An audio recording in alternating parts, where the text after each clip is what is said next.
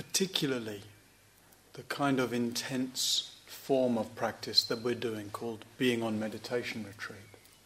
I often describe that as, and think of it myself as, uh, putting life under the microscope, the microscope of awareness. There can be the tendency to think of this as some sort of different thing from normal life, and we might pick out the actually very few details that are different. I mean, in the whole context of our human experience, there's a very few things that are different. You know, we're moving a little slower than usual. We're uh, maybe eating slightly different food than usual. We're talking a bit less than usual. Sitting around a bit more than usual. Right? That's what's different. Mm, the broad strokes of human experience, called feeling, thinking, seeing, experiencing, taking in, exper- taking in what's happening and making sense of it in the various ways that we do. That's the main feature of human existence. That's all going on exactly the same way. And I think even that understanding is really helpful in terms of the kind of the, the ideas we have about integrating this practice in the rest of our life. What we're integrating in the rest of our life isn't the speed we're walking at, or how much we're going to be speaking in the rest of our life, or how many hours a day we're going to be sitting around doing this thing called meditation. That's not what we're interested really in bringing into our life, right? What we're interested in is the exploration of the way I see and experience and perceive life and the understanding of what I do with that. So the broad strokes of life, as I say, are the same here. The same activities are going on. The difference is that we're putting those broad strokes of life under the microscope of awareness. And you know, like when you put something under a microscope, the fact of looking at it much closer is it stands out much more. So even though there's a lot of simplification of our life here, of the, the, the, the details and activities. It's often the same things we're noticing, the same patterns, the same reactions, the same ways of uh, taking an experience and making sense of it in different ways. Nice saying one of my friends here uses. He says, The way you do anything is the way you do everything. And in terms of that simplification of life on retreat, in terms of that putting of life under the microscope, it tends to be it tends to be the case that it doesn't matter it doesn't much matter what it is we're doing. The fact of putting it under the microscope shows us how we're doing it. And as we've been exploring, how we're doing it tends to have quite a lot to do with demands and defenses and distractions. So, even though it's not a very glamorous subject, and partly because of the ways several of you have spoken to me about the, the looking at your experience through that lens, and partly because it's you know it's so it's a very very central lens in this practice. I thought I'd take some time just to kind of open that up a little more. What we were, we were calling yesterday the, the demand and defense and distraction. I, uh, what was I calling them? Mechanisms of avoidance or patterns of avoidance or something like that. We spoke about the, the, the energetic uh, expression of those movements as we, as we can uh, find them in our lived experience. The the, the, the moving towards something particular called demand, the moving away from called defense, and the going unconscious called distraction. Another way of speaking them about them would be as three forms of wanting. I mean, three forms of wanting things to be other than they are. The kind of direct contrast with the title of the retreat. Right now, it's like this. And it's like all, all this effort, all these mind moments, all this seeming struggle sometimes to honor what speaks to us somehow deeply. That's why we're here, right? The, some inspiring vision of living in the truth that right now it's like this. And yet the irony of being confronted with all the ways, yeah, that's a nice idea, but not this, this. Right? Some other this, and then I'll really get into some other this. Like if my knees weren't hurting, then I'd be really like with it like this. Except knees are hurting. That's the this. If I wasn't sleepy, then I could really get into it. If I'd slept better last night, if the crows weren't so noisy. Sometimes people leave notes for the coordinators. Can you please do something about the crows? so that I can really be with things as they are.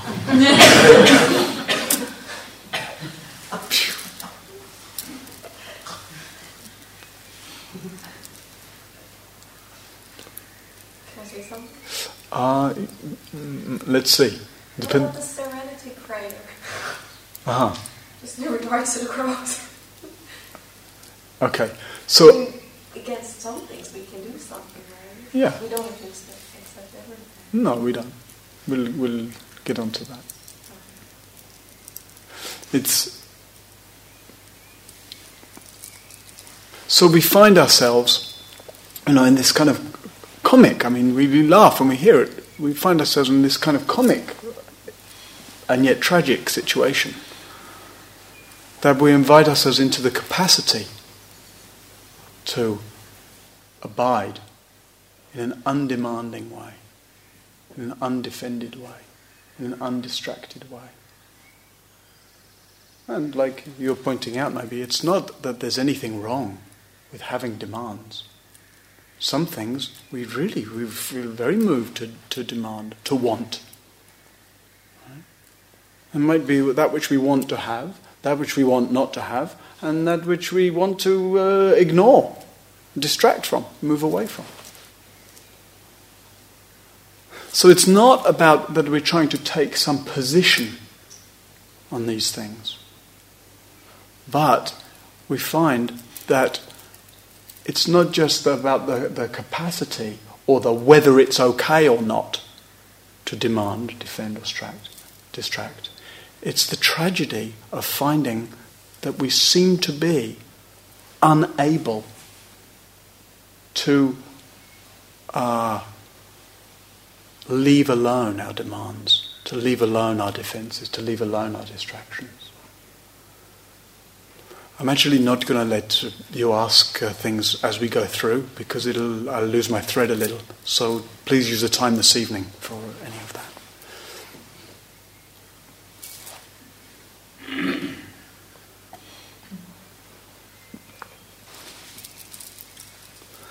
You know, we, we, we have this simple activity called meditation, which is the microscope through which we're looking. And of course, sometimes, and some of you have been reporting, exquisite moments of peace, sensitivity, attunement, bliss, brightness of mind, depth of feeling, clarity of perception. And it can also seem sometimes that those moments are rather few and far between. And a lot of meditation is, is um, characterized by some sense of struggle. You know, and there's, you know, we kind of mostly look like we're sitting here peacefully. Sometimes we look around, everyone else looks like they're sitting here peacefully. But like there's a whole melodrama unfolding here. And me- uh, much of that melodrama is the drama of wanting, wanting things to be different. Right? Even if it's just wanting to not have any wanting happen. I want to be able to just sit here. And yet, there seems to be a million reasons why I can't just be here. A million ways to want my experience to be different, to want my physical experience to be different, to be, want my emotional experience to be different, to want to be in a different time, to want to be in a different place. And I can't seem to turn that off. It can be rather shocking, and let's face it, it can be rather discouraging, rather depressing. That's why I spend a lot of time here talking people down from jumping in their cars and leaving. Right? It's hard to be faced with the rather that kind of raw truth. I can't seem to abide in an undemanding, undefended, undistracted way.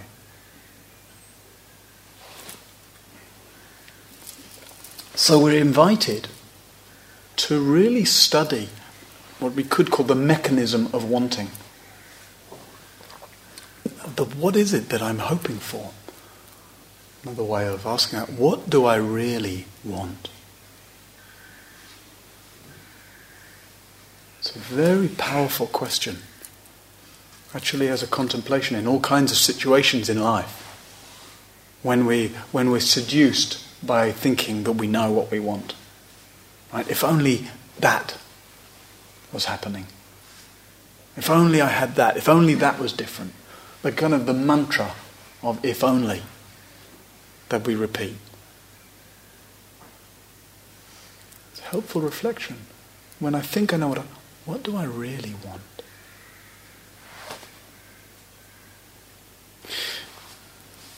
So as we see, you know, wanting is a powerful force. In fact, we might say it's the powerful force if we can see all those inner movements, demand, defense, distraction, as movements of wanting, we can actually see the force of wanting, the force of desire, in as the very engine of human life, actually as the very engine of life. And it's an important engine, it's a vital engine, it's a beautiful engine. Right? I want. That's what Descartes would have been better with that. I want, therefore I am. Right? Wanting s- seems to define our existence, at least in the conventional sense. Right? I want, therefore I am, or I am, therefore I want. Wanting happens.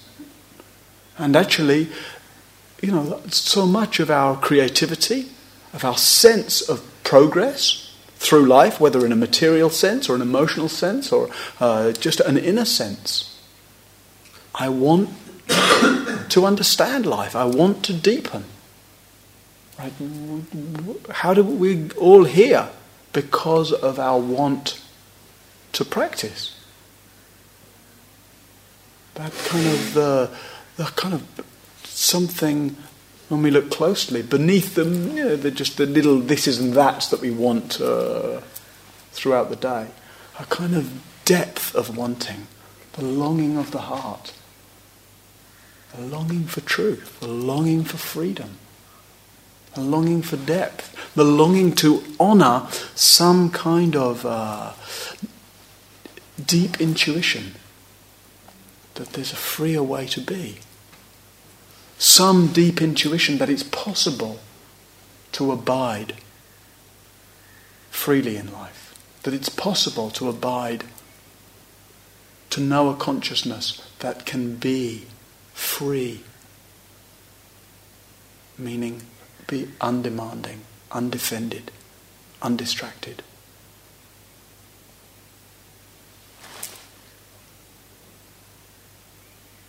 And spiritual teachings, of course, address wanting, but there tends to be a kind of dichotomy. You know, it's just the nature of human mind, and spiritual teachings are an expression of human mind as, as much as anything else is. We tend to go from the dichotomy of believing in wanting, right, trying to get, have, do, become, obtain, attain everything that I want, and kind of exhausting ourselves that way to switching to some sort of position. This is the sort of dogma that religious traditions and spiritual teachings often take, and Buddhism big takes it on big time. Or at least some of the ways we hear Buddhism expressed takes it on big time. The idea that desire, it, basically, it might not be put quite like this, but basically the idea that desire is evil. That there's something wrong with wanting. And we hear about the, um, those of you who might be familiar with sort of uh, orthodox or maybe, maybe you might even say uptight expressions of spiritual teachings, Buddhism, for example, positing some kind of uh, getting beyond desire. Some talk of desirelessness, some positing of a state in which no more desire ever arises.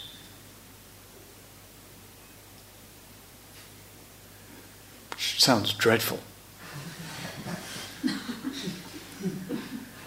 really.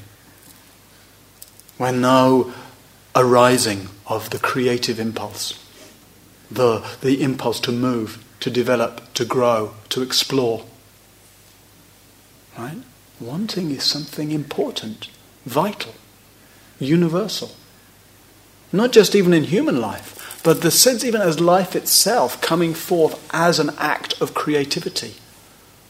It's like sometimes when we really sense into just the wonder at and the delight in and the beauty of the natural world, we might sense it as life's desire to express itself, life's desire to come forth, to expand, to express to come alive, the irrepressible liveliness of life. Especially at this time of year. The sense of that might really stand out, and some of you again have spoken about that, just being here these couple of days.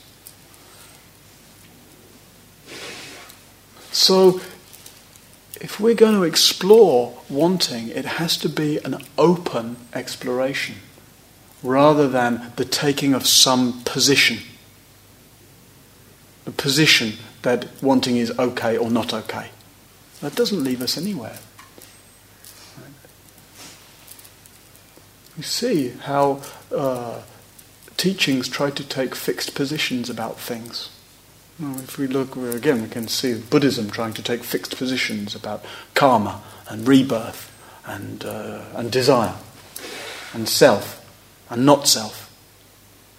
Fixed positions don't help us. You can look in our own culture and see the way the church takes fixed positions on sin and on marriage and on heaven and hell and uh, stuff like that. And of course, fixed positions, a fixed position of a certain belief that this is right or this is wrong or this is, you know, might give us some kind of comfort to orientate our belief you know, and, for, and some of us really find it quite comforting to, to hold on to a fixed position that it's like this. This is right and this is wrong. But uh, as soon as we have a fixed position, we've kind of killed off our inquiry. In the grip of the tyranny of certainty, thinking I know what is, what isn't. So, an open inquiry into that contemplation, like I was just saying, what do I really want? Well, we might say even an inquiry into what is wanting.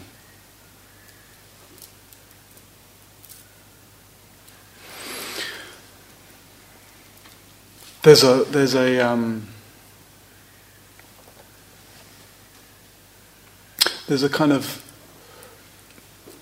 I was going to say a psychological model, but it's not really quite that. There's a model that the, the Buddha uses to explain how experience forms. Right. And what that means, the way experience forms, how the, the sense of uh, experience from just the arising of, of whatever it is, of what's seen, what's heard, etc., forms in such a way of the way we construct out of it a sense of self and a sense of world, a sense of time and a sense of space, and a sense of our negotiation with that world and with time and space. the negotiation between self and world uh, being you know, the, the negotiation of wanting. Wanting is a movement about self and world, what I want, what I don't want, etc. So I don't want to go too much into and make it technical, but I want to give a little sense of that model in when, as part of uh, opening up this question of wanting. And so the model starts with contact. Six kinds of contact.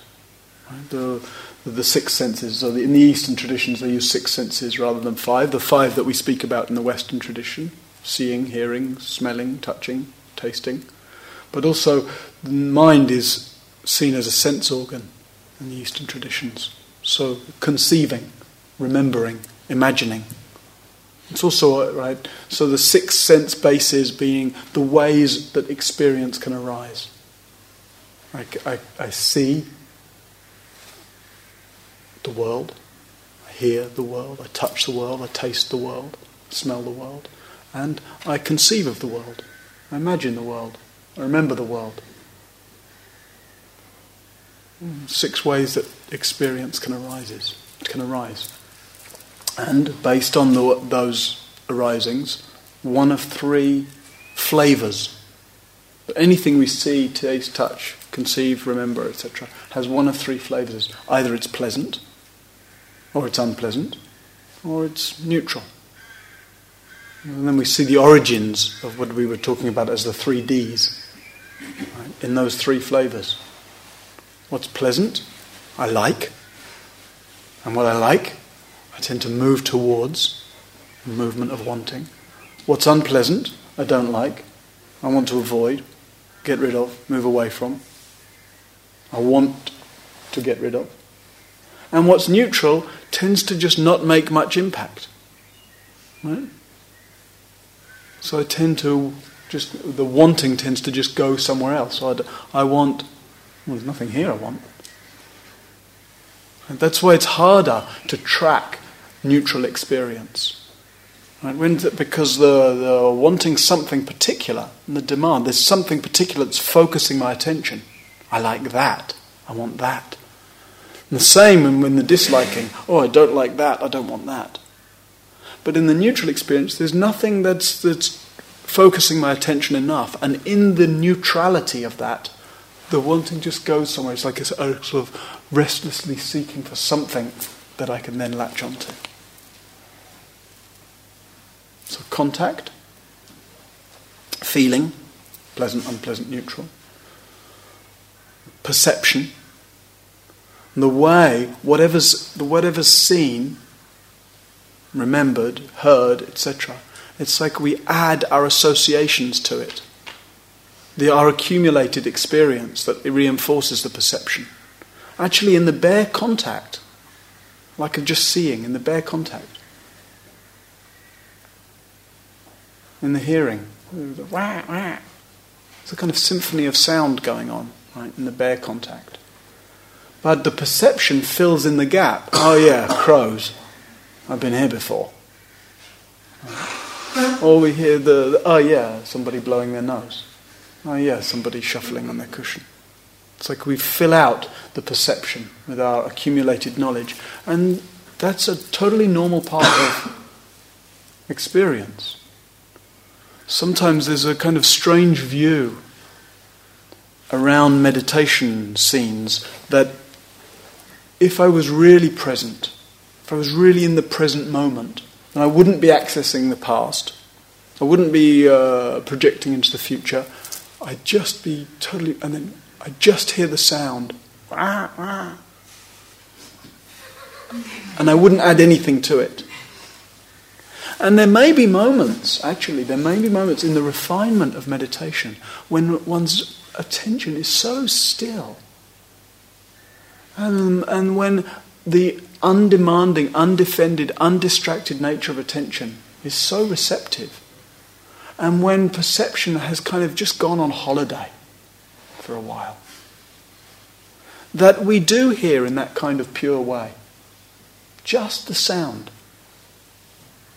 But we have to be very careful with the projection, with the idea that, that to make that an ideal of meditative experience. That I ought to be just hearing without adding on any, you know, that I shouldn't be labeling. Oh, that that's too conceptual. But hey, it's really valuable that we've got concepts. It's really great that we can fill out our experience conceptually. Otherwise, you'd be beginning again every time. Oh, what's that?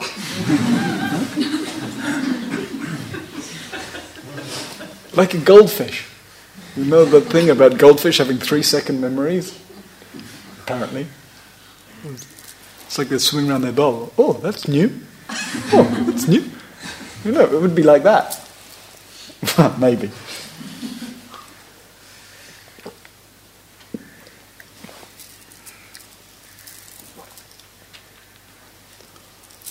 So we see how exp- experience starts to form, and out of the actually the unboundaried, symphonic nature of experience do, I don't know if, would you, if you know what I mean if I would describe it like that, but just listen for a moment.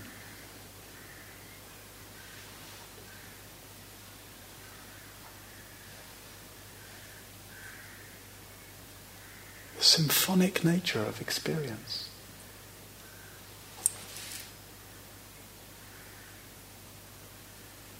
It's like that, you know, that piece of music by uh, John Cage, uh, four minutes and 33 seconds. You don't, he's a well-known composer.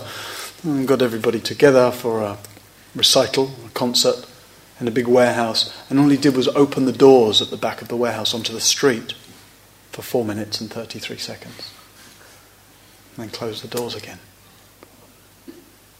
A rather beautiful expression of an invitation to pay attention. And why do I say the symphonic, unboundaried nature of experience? Because in the, in the, just in the contact and the feeling, there isn't a boundary. There's no edge to seeing. There's no real definition. In the hearing, there's no definition between the end of one sound and the beginning of another. Like in a symphony, that, that overlaying of all the instruments and that kind of extraordinary harmony between all the different instrumentation. Or it may be a disharmony, but an unboundariedness. Everything arises together. And, like we were just saying with perception, it's really helpful that we can um, that we can distinguish, that we can say, oh, crows, oh, people, oh, this and that. It's really helpful that we can uh, establish a, a boundaried sense of perception. And yet, like we were saying yesterday about being so seduced by our productions of mind, we end up just living as if the boundaries are concrete. And so I look out, and actually, visually as well, experience is symphonic. There's a whole tapestry of light and colour and movement and form here. And even your visual field is beginningless and endless. There's no sharp boundaries. You can't see the end edge of your visual field. Like, just like you can't hear the edge of sound, just like you can't feel the edge of your body. Experience is edgeless. And yet, we uh, perception fills in some of the, you know, kind of creates edges so that we're able to say, oh, you and you and you and you. And yet, in, in blindly adhering to that sort of perceptual filling in that we do, we start to concretize our experience. We start to concretize the sense of self. We start to concretize the sense of other.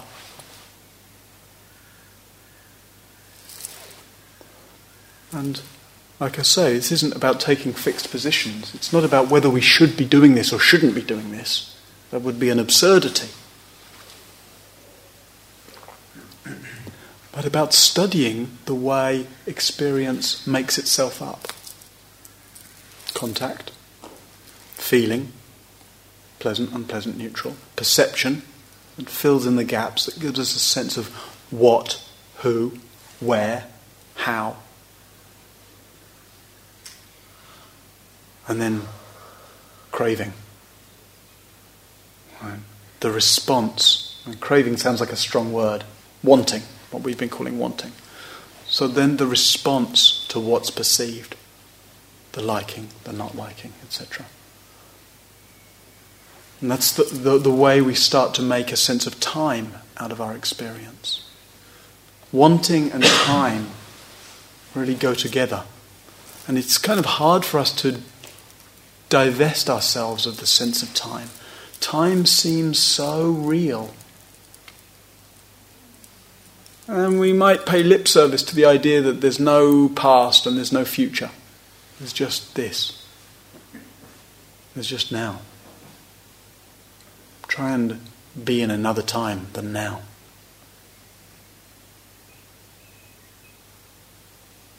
I mean, actually, that's a way to confront ourselves with the mystery of time. Try to be in another moment than now. And thoughts of the future are right here. Thoughts of the past are right here. And yet we, we get into, we tend to, again, for us to explore, we tend to get into a kind of tight relationship with time, driven by the engine of wanting. I want this makes a movement towards. Right? The this, which I want, obviously isn't here. If it's here, I don't want, I, I can't want what I've already got. Wanting creates a sense of absence and movement towards. Wanting to get rid of creates a sense of somewhere to get to, to get rid of. The distraction creates a sense of, of another moment, another possibility.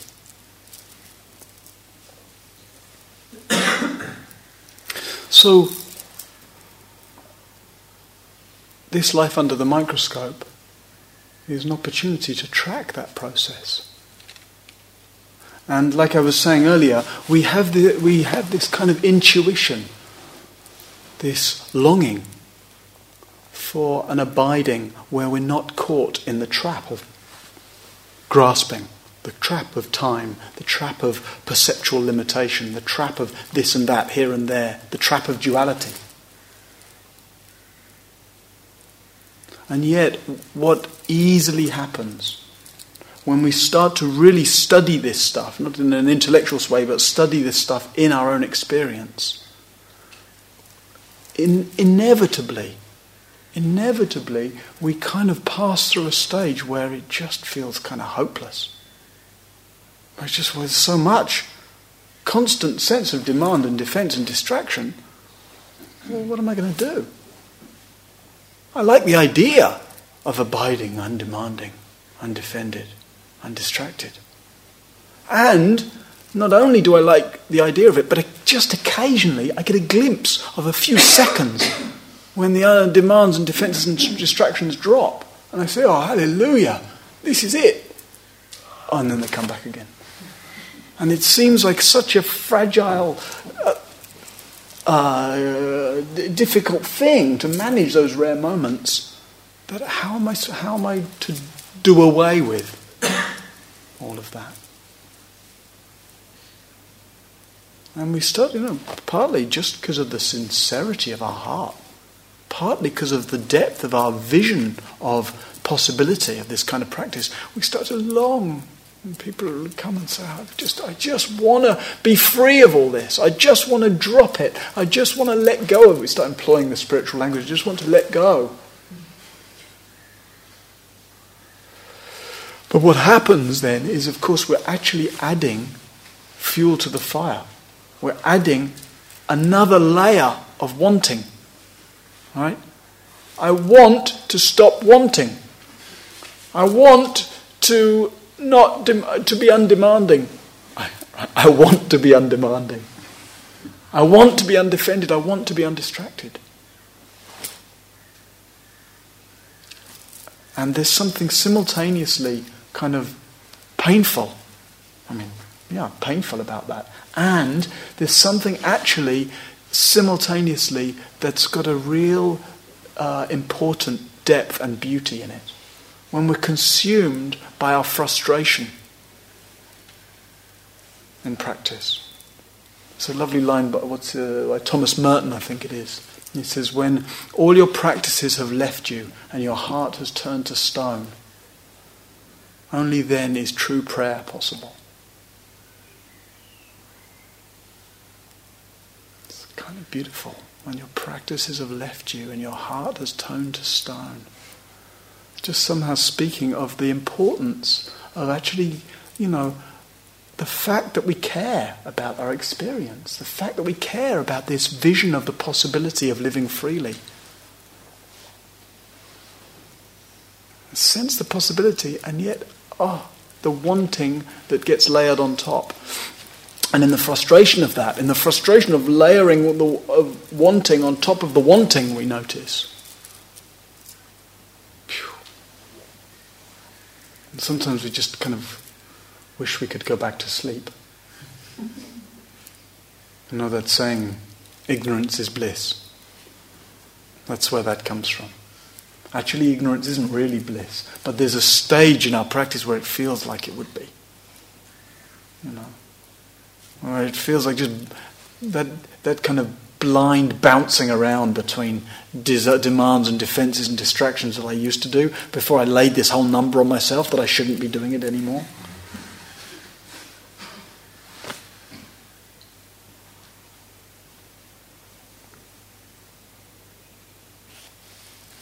And so there's a kind of formula. I'm not sure if formula is the right word.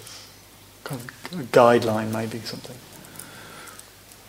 For attending to our experience, which, like we've been saying, often, often, I mean very often, means attending to the movement of demands and defenses and distractions.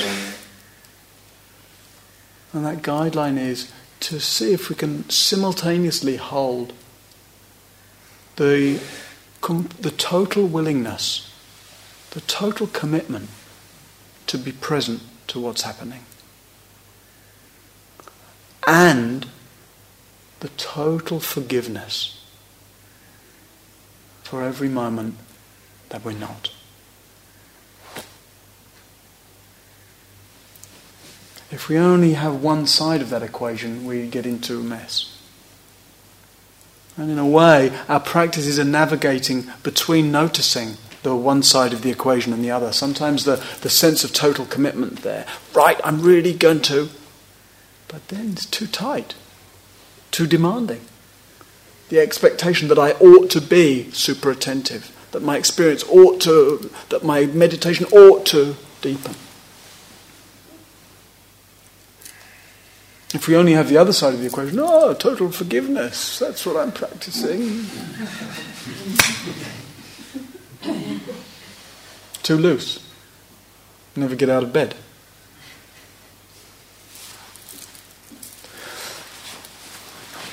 And that sense of a total commitment plus total forgiveness, that's not even a means to an end.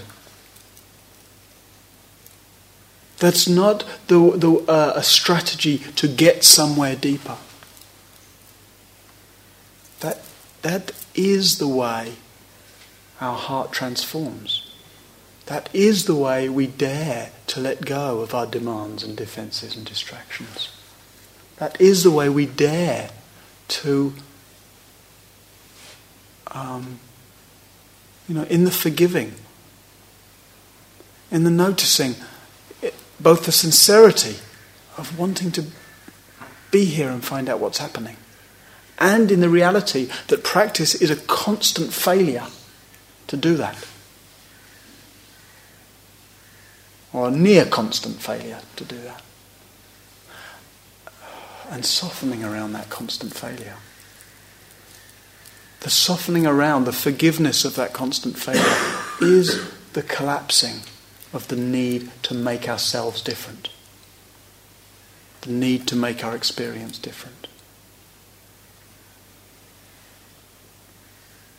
Because it turns out that that is what I really want. What I really want, what I really long for, is to put down the burden of manipulating my experience, controlling my experience.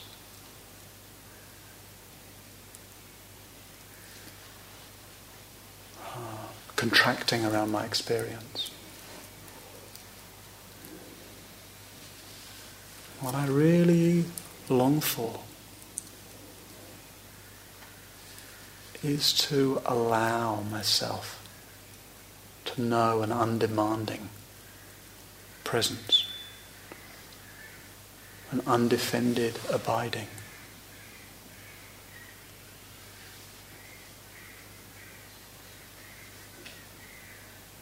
To know the capacity to be that I don't need to add anything to or take anything away from or mess with.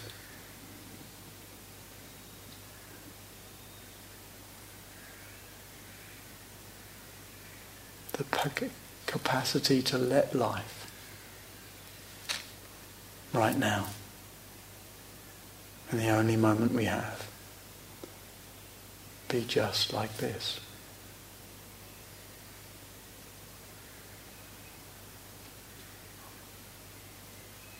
And so that the space that that opens up,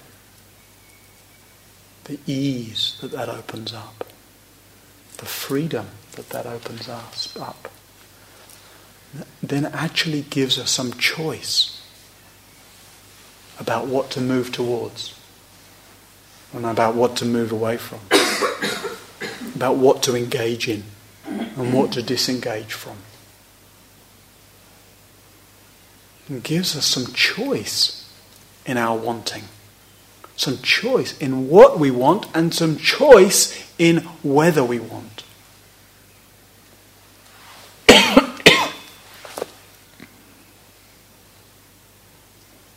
So, friends, the choice is yours. Uh, in how we attend to our experience with the fire of our longing, the depth of our commitment, the power of our forgiveness. Like this, we put our lives under the microscope. Like this, we get to see what's happening. Like this, it gets freer and freer.